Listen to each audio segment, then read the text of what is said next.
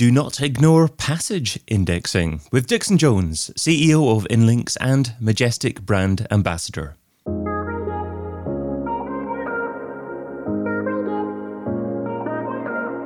Brought to you by Majestic. I'm David Bain, and this is SEO in 2022. Dixon, what is your number one SEO tip for 2022? Well, I think that the in 2021 they started talking about Google started talking quite a lot. Actually, to the tail end of 2020, they started talking about um, passage indexing as something that they were going to be uh, working on and uh, they've not really been very specific about exactly what passage index is going to be. So I, I, looked up, you know, and checked out the sort of what people are talking about passage indexing uh, before uh, before coming on today, and um, and really Google is not doing a good job of of talking about passage indexing, even though all of the uh, the sort of headline SEO places are, are saying passage indexing is coming, it's here, it's we don't know, you know. But the concept of passage indexing is is I think inevitable um, and i was you know i was surprised that google hadn't brought it sort of to the fore much much earlier um, and uh, i think perhaps if i explain what I, I see by passage indexing and trying to bring it into a into a concept that we can all understand if you um, if you if you're trying to have a, a knowledgeable website or web page on a piece of content. Um, that's one thing. What makes up knowledge is is, is interesting because it's lots of different ideas or topics around a, a, subject. So, if you ended up with an encyclopedia on gardening, for example, um, you've got lots and lots of really interesting um, elements about uh, you know different articles that, that are all um, equally valid and you try and put all that onto one page of course you've got expertise all through the page of different bits and ideas.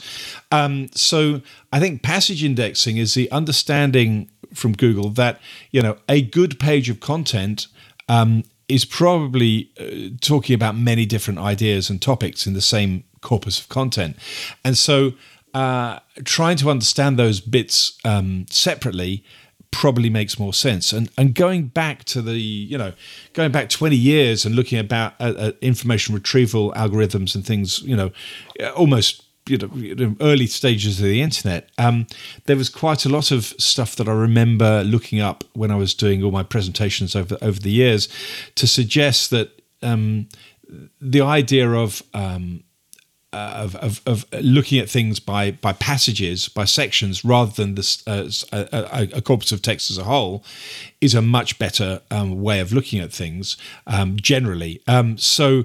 Uh, you, you could sit there and a good example of, of why looking at the whole thing um, is bad is if you try to find out what eBay was about, for example, eBay is about so many different products and so many different ideas because every single page is a different idea. Now you take that concept and bring it down to a page level, and if you've got a, a, you know a page that's about all sorts of different things, then all of a sudden it's about nothing. Whereas a sentence or a block of text may absolutely answer a, a question for a user that they're that they're looking for. So it's uh, uh it's it's a it's a way of looking at a needle in a haystack, and I think that uh, what's really interesting is is that Majestic back in you know uh, back in 2019, I think. Um, you know, came up with this idea of breaking a web page down into chunks or sections, which is uh, and chunking is is actually something that, that goes back to the, the 2000s as well. So the, the there was some some research that says you know trying to analyze the content of a page in chunks is better than trying to analyze the whole page and get the meaning of the page. So chunks measuring in chunks and passage indexing sounds to me like a very very similar um, concept. You know, passage index probably describes it better than chunking, but uh, but uh, but my uh, Majestic divides a web page into 40 i think different sections and looks at the the, the links uh, uh, in context within those sections. So i think that's kind of interesting and useful. And it's great that majestic does that. I don't think anything else does that we can use as seo tools. But the the whole idea regardless of, of what majestic is doing of, of understanding these sections of text might be much more valuable in the future than the whole page is particularly interesting for SEOs because I think it'll probably change the way in which we might start writing content. Right. Okay. So, I mean, it's a relatively new concept for Google, as as you say, and Google haven't launched it with a fanfare, as they have done some other things in the past. So Hmm. I did a little bit of research and found out that Google are saying that 7% of search queries are going to be affected by that, which is relatively significant.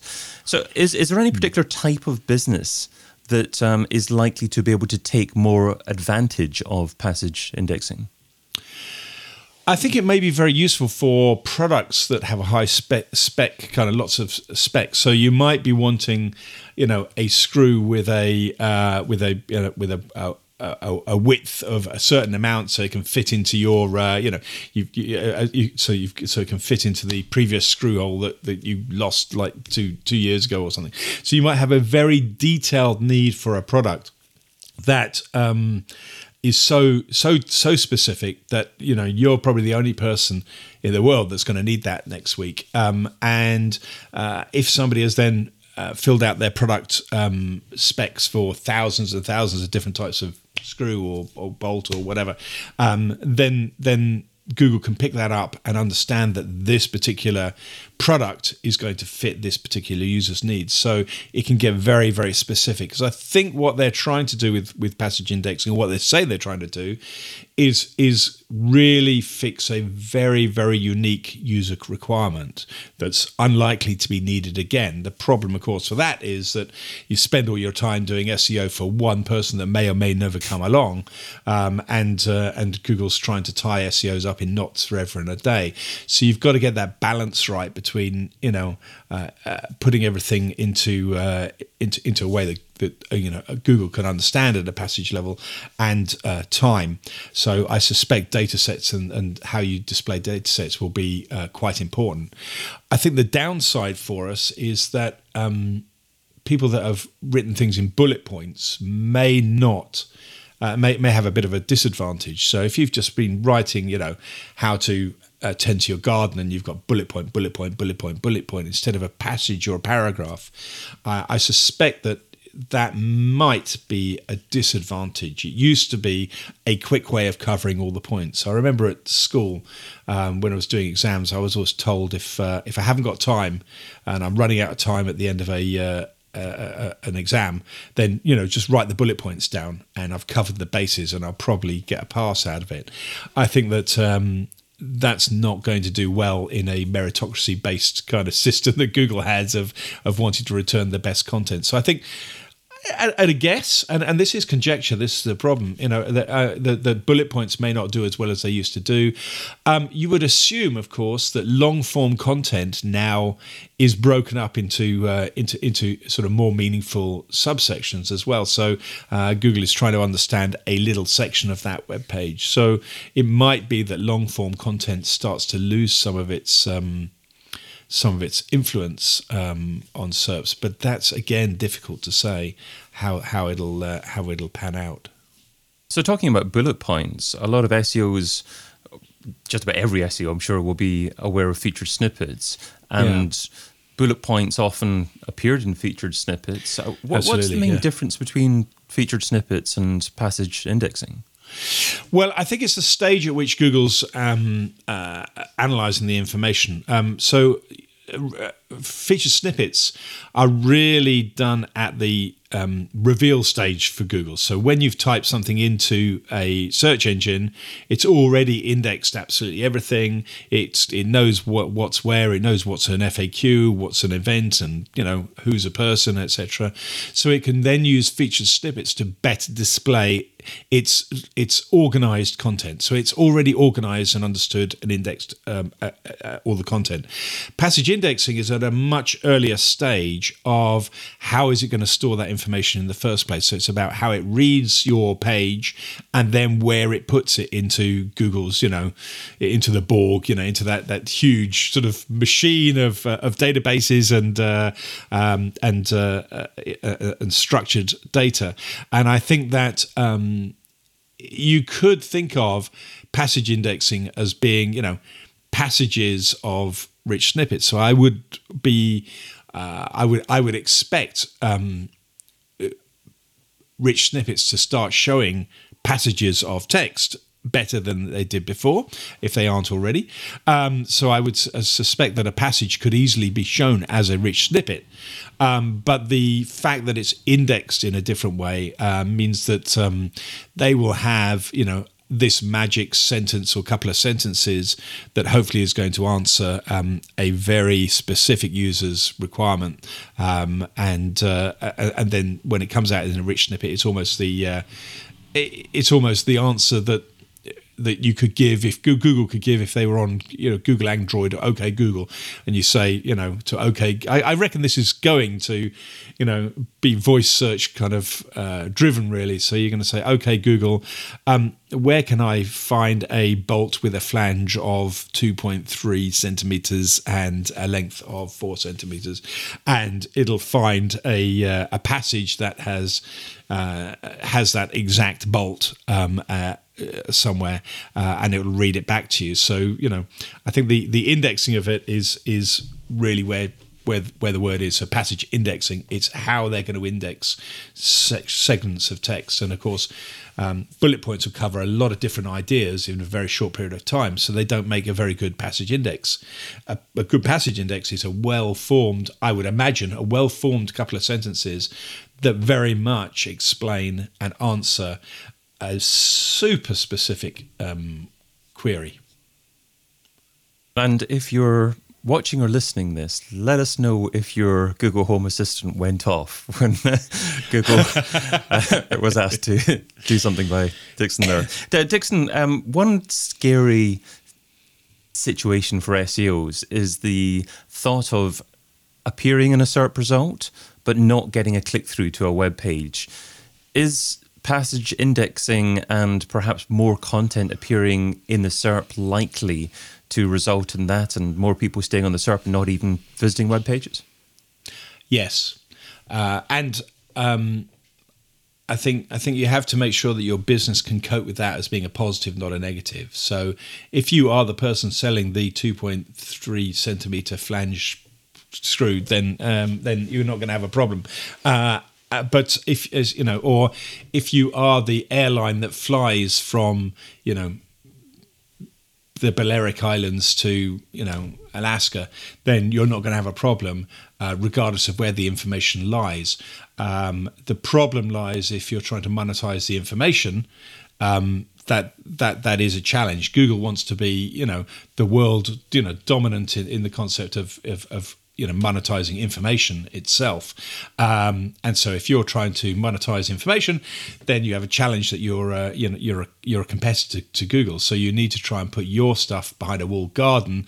In other words try and make people pay for that that information which is the challenge because of course Google wants to show it to you and charge somebody else to advertise for a you know for a 2.3 centimeter flange.